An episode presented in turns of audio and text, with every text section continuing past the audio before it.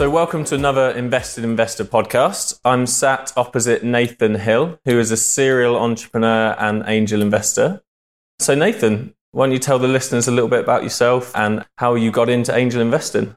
I started off life as a physicist. I guess the seminal learning point for me as an 18 year old was that I was really a rubbish physicist. And my tutor, the late Harry Rosenberg, great solid state physicist, introduced me to Martin Wood, who was one of the founders of Oxford Instruments, with the amazing introduction that I hope all of you will benefit from, which was Martin, you've got to meet this guy, Nathan Hill. He's about the worst physicist I've ever tutored, but he could sure as hell sell a shed load of superconducting magnets for you. and that stopped me from the idea of doing a PhD at Oxford and on to being a salesman for Oxford Instruments, where I spent my first happy 12 years or so in Germany and Japan and the USA, ending up as managing director of two businesses in Cambridge. Okay. What year was this when you were working for Oxford Instruments? That would have been from, well, as a student actually, and then from 1987 to 1999. And then I left and started QI3, my own business in technology commercialization in Cambridge. And that business, the thing I really love is selling. And it's selling, but also finding that bite point or that clutch point or leverage or pivot where technology can really be saleable. And I just love following the sales opportunities for that. And QI3 was really based around doing that in sensing and instrumentation technologies, starting off very much broad in security, aerospace, defense, semiconductors, medical, environmental, but over the last 10 years or so, we've done more and more in the space sector, starting off with Mars exploration and the technologies required for British industrial involvement in the Mars program, but more latterly in uses of space data for novel businesses, a lot of which has ended up with a cluster of uh, investments and businesses around the Harwell Science Park. And that's been absolutely fascinating. So nowadays, I'd say we're about 75% or so in the space sector. And that's QI3, the first business I founded, and went on doing that happily until 2010 or so. And it's still going. It's 19 years old now. How big is the company now? Oh, it's a small business. We're very much boutique. But the special thing about it is it deals with very, very big companies. So we do a lot of work for very large multinationals in their space and aerospace defense technology strategy, and also for the agencies, people like the European Space Agency, UK space agencies, universities, and people like that. Okay. So in 2010, you're about to say you transition. Yeah, I guess I'm quite a sort of impetuous character, I guess, and I got bored of doing consulting on the clock.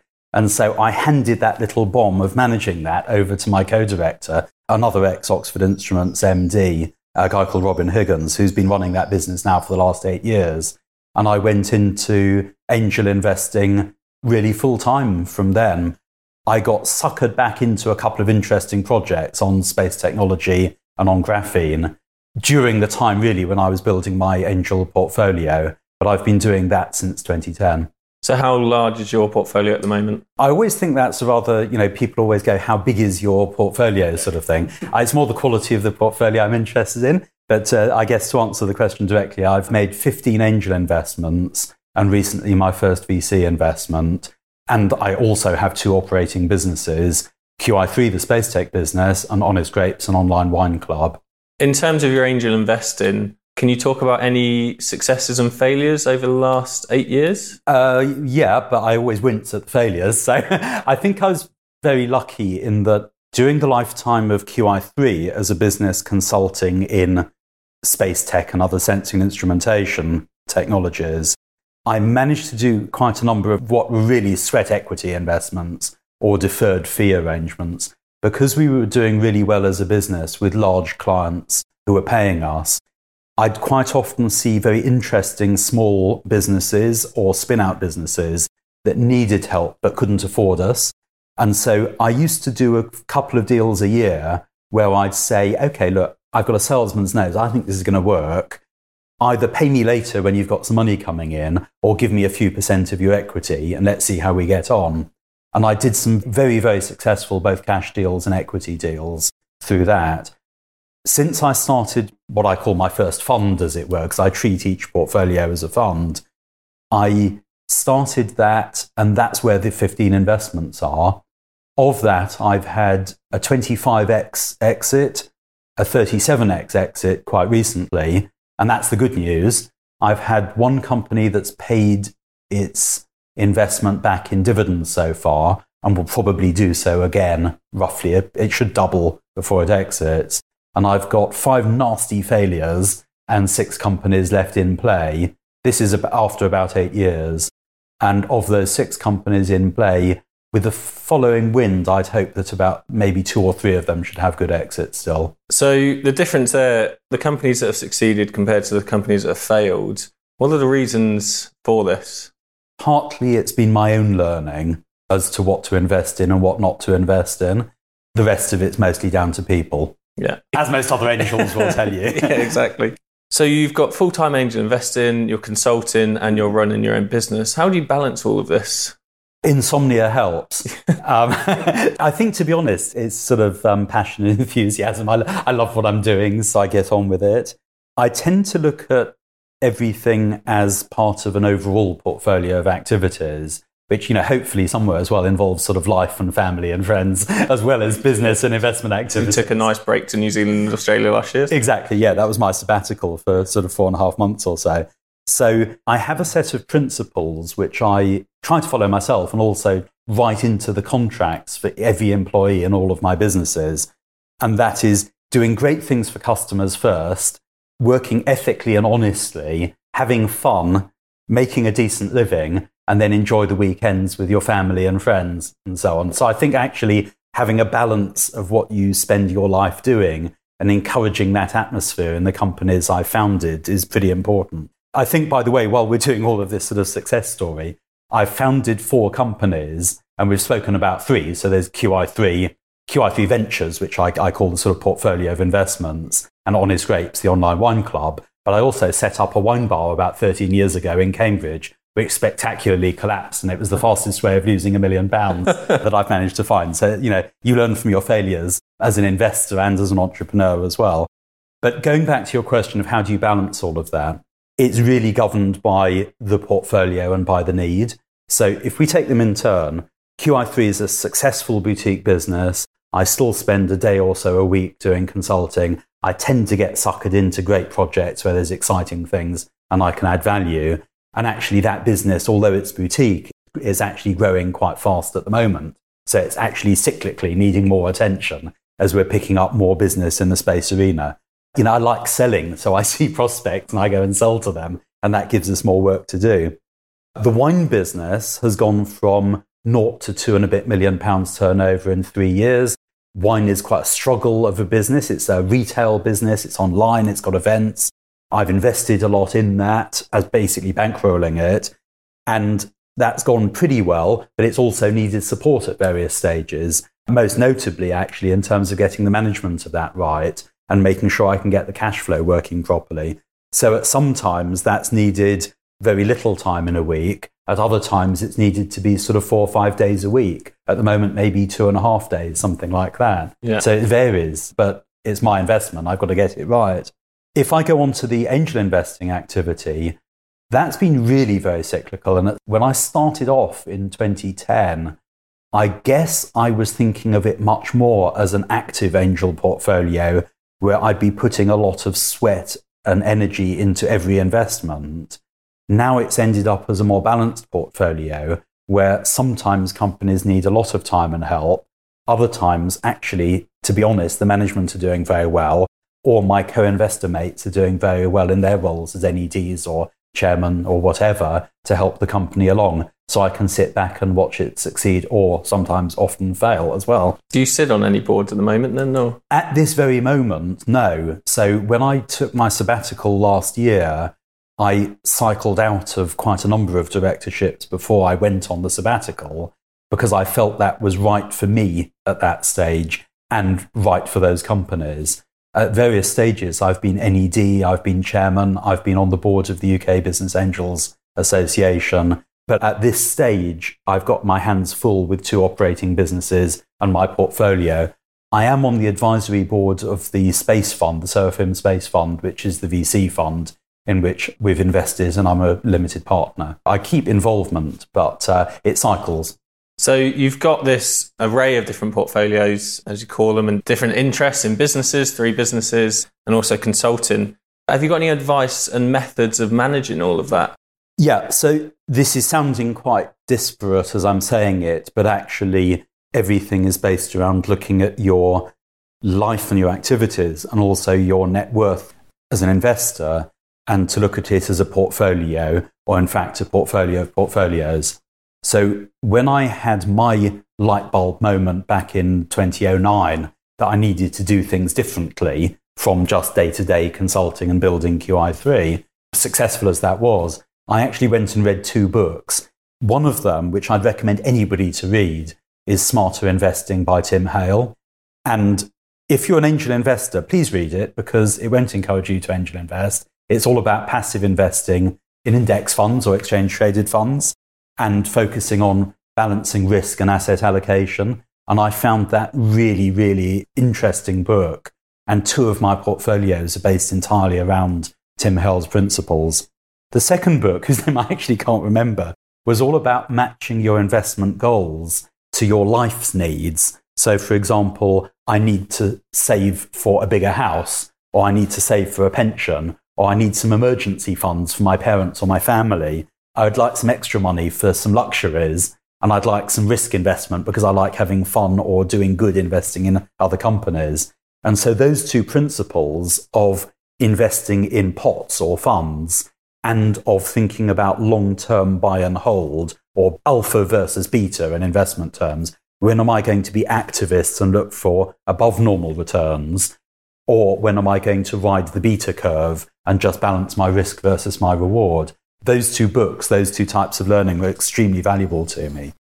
What I then did was split everything into the pots of what are now the two operating businesses, QI3 and Honest Grapes. In the operating businesses, I've got high return on capital for my investment. They're risky because I'm the investor, and if things go wrong, I have to fund the mistakes. They offer growth, they offer long term dividends, and they may offer exit potential.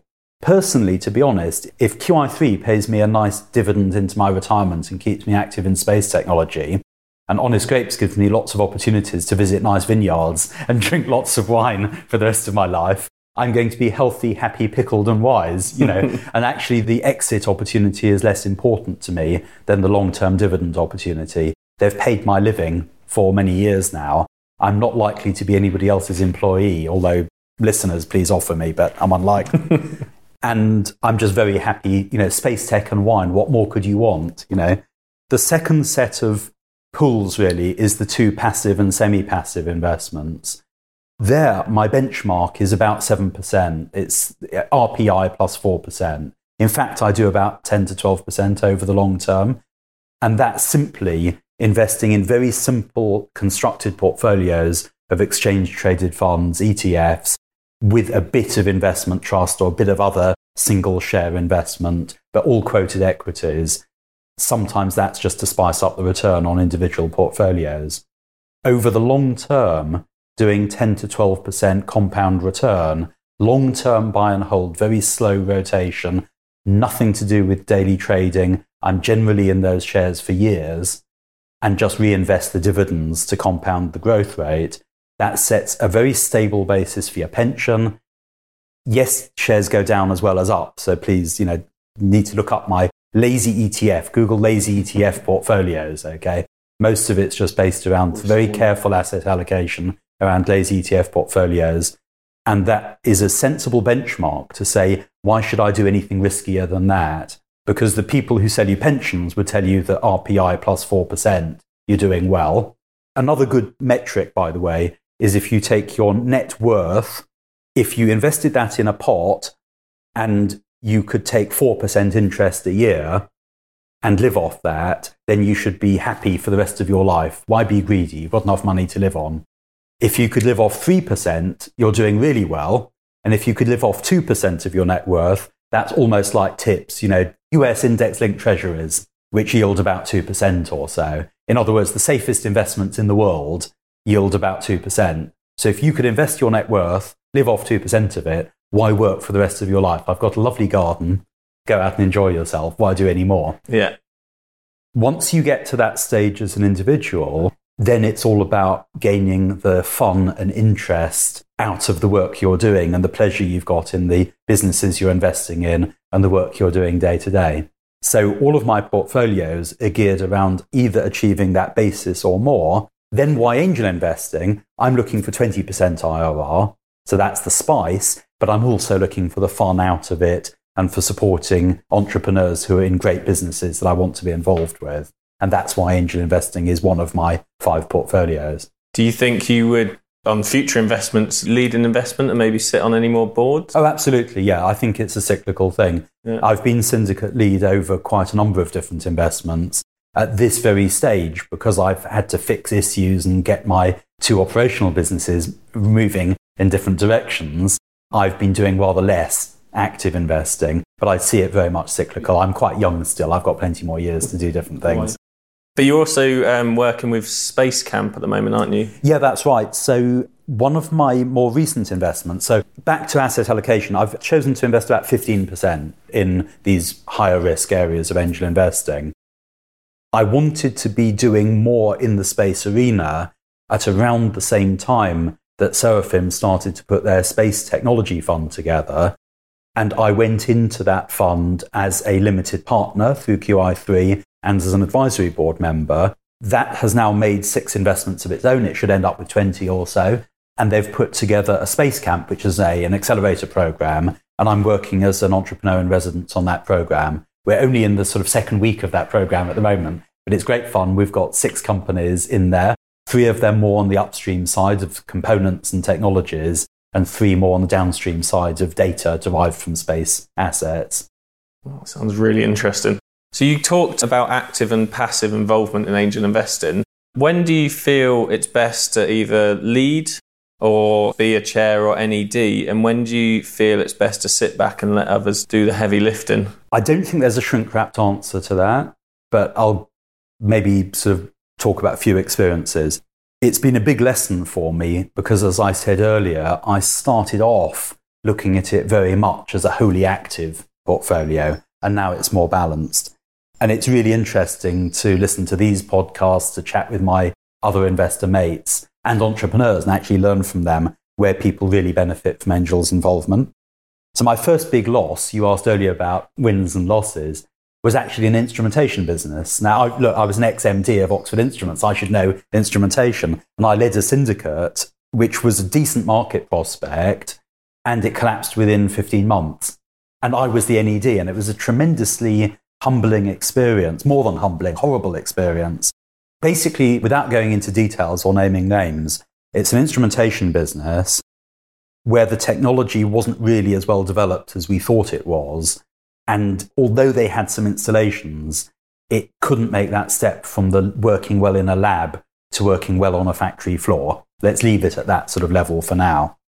It had a decent, plausible, nice guy running the business, but he couldn't get further sales. And so, despite us capitalizing the business very well, I think it was about one and a third, one and a half million pounds in the round we put in, it ran out of money in 15 months. So, you had the toxic combination of a non delivering company, a VC investing alongside angels, big note there, choose your co investors. And as an NED, I was spending a day a month involved in the business, but my input as an NED I didn't feel was really being listened to. But what could I do about it? You either kick out the CEO and become the CEO yourself, which means I've got yet another business to run, okay? Or you do nothing about it, which means the business goes to the wall, or you just try and give more input at board meetings and hope you're listened to. And actually, it's a really difficult position to be in because you feel like a hostage to a situation and everybody's looking at you as the expert but actually, what are you supposed to do? And in the end, I poured more and more time into it, and it still went bust. Because in the end, it's the team who's got to run the business. Yeah. Your role as an investor should be as an active supporter and mentor and friend of the business, not as the person who's criticizing the management team and ultimately kicking them out and doing it yourself. And I've been in that position three times now. yeah. where management fail and therefore the business fails, and the investors are left holding the baby, basically. There's actually some research being done in Cambridge about whether or not CEOs can be taught or mentored or coached into being better CEOs. And it's, it's the research of maybe in your scenario, if this research has been how many years ago it was. And I think that's really important because, you know, I got into it as an entrepreneur who accidentally got into sweat equity investments, who then started to do it more formally. Most of the other people I know got into it either by inheritance, realizing they had a pot of money they needed to do something with, or as exited entrepreneurs who got their inheritance, who made their inheritance for themselves, as it were, and therefore started to say, I don't want to run another business. Now I'll do that. I'm a hybrid. I'm running businesses and investing. And so I think a lot of us who are angels think we know best and maybe do know a bit better than the people we're investing in. But ultimately, my role as an angel is not to run the business. It's to help the management to run the business. And sometimes that can just be moving to the more passive side, giving people contacts, helping them along the way, giving them a bit of advice. That can be the odd phone call or Skype thing. After that first big loss, I look at a couple of successes.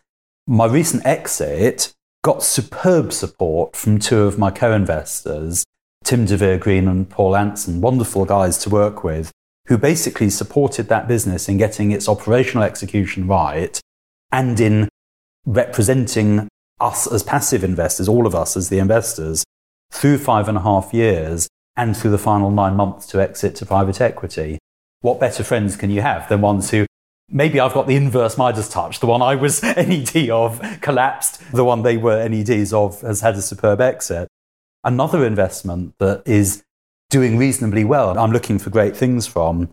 As a team, we introduced, it's a company in Bristol doing deep silicon technology it's not just our role as NEDs, but also the introductions we've made, bringing investors and support from founders of ARM and CSR into that deep silicon business. Frankly, I know quite a lot about the physics of silicon, about semiconductors. I don't know about wireless technologies.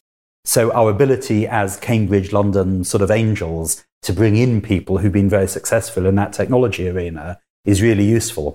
One huge benefit I've got from running a technology commercialization business is I've got a very wide network of deep tech experts in the fields in which I'm likely to invest. And that's really helped in terms of being able to evaluate and then support businesses I'm involved with. You touched on you have an investment there in, in Bristol. How do you feel about some angels like to keep it quite close to them. Some angels are fine with being abroad and having various companies or whatever. What's your position on location of investments? So, for my passive investments, I invest in the world, passively in the world, and quite a lot of sort of world indices. For my angel investments, I really look to be within a couple of hours of the companies. The benefits as a UK investor from using the UK tax breaks, enterprise investment scheme, seed enterprise investment scheme, I do working capital loans as well. Those benefits make it sensible to have most of my investments in the UK, but not all of them. So generally, I like to be within striking distance of the companies. I think the other important thing, though, is we're all investing our time, not just our money. And our time is most often our scarcest resource, a scarcer resource than money. As investors, we're in the privileged position of being able to feed ourselves, house ourselves, keep the house warm. So invest your time as well as your money wisely, meddle where it's helpful, and catch a bomb only if you can pass it on before it explodes or if you can handle the explosion. So I think the active versus passive thing for me has changed quite a lot over time. And quite a lot of the support I'm giving to companies at this very moment is actually through advice and support rather than sitting on boards. But that will change over time. It's bound to be. So, Nathan, can you tell us a little bit more about your portfolio management? Yeah, so I'll focus mainly on the angel investments, but if I briefly deal with the more passive investments, I said earlier Google lazy ETF portfolios. It's all about balancing your risks on beta style investments. So, not expecting to outperform markets, but to balance your risks by deciding how much risk versus how much reward everything I've learned in that is about learning good investment discipline, long term buy and hold. The time to buy is now. I make so many mistakes trying to actively manage a passive portfolio. You've just got to mind switch and realize that it's all about long term reinvestment of dividends and just compounding. And you've got to learn good investment behaviors and just spend most of your effort thinking about the initial asset allocation and then gradually over time refining that asset allocation. So that's the passive stuff, but it's a very useful benchmark. The second thing is I unitize everything. It takes the emotion out of it a bit. Look it up. It's just a bit of spreadsheet work. You can turn all of your portfolios into something more like a unit trust portfolio with accumulation units and income units. I do that with my angel portfolio. I do it with my two operating businesses. People think I'm bonkers. To be honest, it's very little work once you've set it up, but it takes the emotion out of it to be able to look at your portfolios and say, is that portfolio hitting my benchmark or isn't it? And I can follow all of those portfolios over the last 10 years or so. And it's a really, really useful way of doing it. And maybe me as a physicist, but hey, it's just a bit of spreadsheet work. on to the angel stuff. So you set goals and focus on total return. In the angel portfolio, I'm looking to beat 20% in the long term. On my current fund, so I set everything up as a series of three funds through my what I anticipate to be my investment lifetime, almost like a, a mini VC. I've completed the first fund and I'm now into my second fund. Okay on my first fund, you haven't asked me the magical question, am I cash up so far? I am cash up. I'm currently at 13% IRR and I expect to reach my 20 to 25% IRR goal on my first portfolio. To be frank, though, that's all about having two big successes. So, you know, a lot of them a little bit wrong. of luck there. a bit of well, a bit of luck, and Obviously. the, the luck we call inspired judgment. Yeah. the, okay, the failures were uninspired judgment. So, unitize everything, set benchmarks, and then monitor, but not too frequently. So with my passive investments, I download the prices once a month, stick them into the spreadsheet, but I only really look at everything once a quarter and rebalance every maybe twice a year maximum. I really try to leave it alone. Don't meddle. On the angel investments, I'm looking for quarterly reports from each of the companies. Obviously, if I'm an NED or whatever, I'll be looking for monthly reports. Treat the money as a fund my recipe is to have, and I, I, I, know different people have got different recipes. I have about a third of the money in the fund for new investments and about two thirds for follow ons. And as I'm getting towards the end of a fund, I'll decide whether to reinvest or to say, okay, that fund's closed now. I'll bring the money into the new one. As I said, I'm on to my second fund now. I've made three investments in the new fund the VC investment, two angel investments, a working capital investment have a clear investment thesis. What types of companies are you interested in investing in? What floats your boat? How are you going to manage your pipeline? And how are you going to evaluate the potential financial return for each investment you go into? And that really is worth doing. I think a really important thing is not to be in a hurry. It's very easy. I've pulled out of an investment recently where people were saying, oh yeah, you've got to make your mind up quickly. You're in right at the end here. You know, you've got to put your 50,000 in right at the end here. Otherwise it's closed. You'll regret much more the investments you make that you shouldn't have made rather than the investments that went well that got away from you because you said no or you just didn't have the time to say yes. I never really worry about the ones that got away. I monitor them a little bit. And you know, you always think, oh, could I have invested in DeepMind or something like that. I wasn't there at the time, okay? Sometimes I'm there at the time and I miss it. Sometimes I didn't hear about it. I'm too late. Good luck. Well done for the people who are in it. I wasn't there. The ones I regret more are the ones I did put money into and then went bust. And it's a natural regret. What you should really focus on is backing winners, the ones that look good, the ones that you think you can invest in your second, third, and fourth investment round and take right through to an exit. Don't be in a hurry. Five key criteria, absolute rock solid, are investing in a team that's credible to deliver on the business plan that they're pitching to you. Look them in the whites of the eyes and think, can I trust those people with my money? Do I think they can deliver on the plan they're pitching me? Is the market interesting and exciting? I've heard other people say, you know, they want to invest in things that are doing good for the world. I prefer to do things good for the world as well. but ultimately there needs to be a market for that. So, is this something in which I see an interesting market that's growing or where I can see a real place for that company? The third thing is differentiation.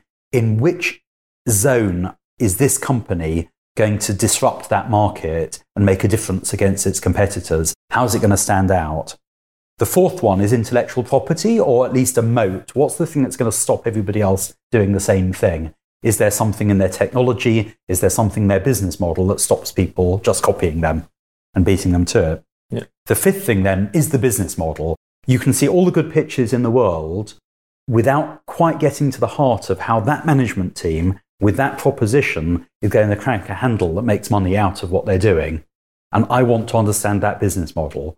Notice, by the way, it goes strictly in that order. The team comes first and foremost, the other four things market, differentiation, intellectual property, and business model come after that. A great team can make a good business out of a mediocre proposition. A bad team can bugger up and kill any business, any piece of gold you give them. Once I've got my proposition, then choose your co investors. I tend not to go into propositions where there are VCs involved. I've already said I have a separate investment, which is a VC fund. But as an angel, I tend to find that a group of people managing our own money are quite well aligned, particularly if we all have the same class of share. People who are managing other people's money and have got liquidation preferences, management fees, and things like that involved, they're just not aligned. It's not that they're bad people, it's that their interests aren't aligned. For me, it's oil and water. I've been burned twice. I won't do it a third time. The last bit of that then is the money arc, the investment arc. Just yesterday, a company, not one that I've invested in, but a company has gone bust. It's not gone bust, it's gone bust for its shareholders because it's been sold out at 90% loss to its shareholders. Why? Because it ran out of money and got taken over by a competitor. So, as an angel, I tend not just to look at the round I'm investing in, but I think how much money will that business need through to some kind of exit or through to some kind of cash break even? Can I participate in those rounds? Will it be sensible for me to do so? If the investment arc doesn't feel right to me and they're going to be more cash consumptive than I can be involved with, I can't necessarily see a point for me investing in it because the inevitable change in strategy and change in equity structure will mean that I'll be crowded out, and so will my other co investors. I know that my VC colleagues say that that's unambitious and I'm looking for smaller businesses than they are. That's fine with me. I've got plenty of deal flow, plenty of opportunity to invest. Frankly, the only two days when a share price matters are the day you buy it and the day you sell it, and the rest of it is needless heartache. So why not think about those two dates and the cash it might need to go in between one and the other? So I think thinking about the financial arc and your co-investors is pretty important there. You hear all sorts of horror stories, and I've been involved in some of them, where you're just in bed with people who aren't very nice or who've got different investment aims from you. And in the end, the success stories are going to be built where there's some alignment and where everybody succeeds on exit. That is incredibly useful for a, lot of angel investors and people thinking of getting into angel investing. Let's spin it on its head just before we go to our final point that we want to speak about because it's Friday. Have you got any tips to entrepreneurs? Communicate and be honest. Probably those two. As an entrepreneur, I've been one many times and I coach and mentor plenty. You still are one, aren't you? I still am one, yeah, exactly, yeah. I benefit from other people's help, not just the help I'm giving to people. It's, it's a sort of ecosystem. But as an entrepreneur, be honest when you're pitching because that honesty will it'll shine through to people. And I like to invest in people who are clever, who are well-meaning, who are in good markets, but who I feel I can trust with the money I've earned. Communicate, keep to that quarterly discipline. You don't really need to more frequently, unless you've got bits of good news or unfortunately bad news. But communicate with your investors. It's so tiresome just to hear from your investee companies when they're there with the begging bowl needing the next emergency round. If you've had that quarterly communication, you've got a feeling for what they're up to. They invite you once a year to some kind of shareholders gig. You can see the team and get a feeling for them.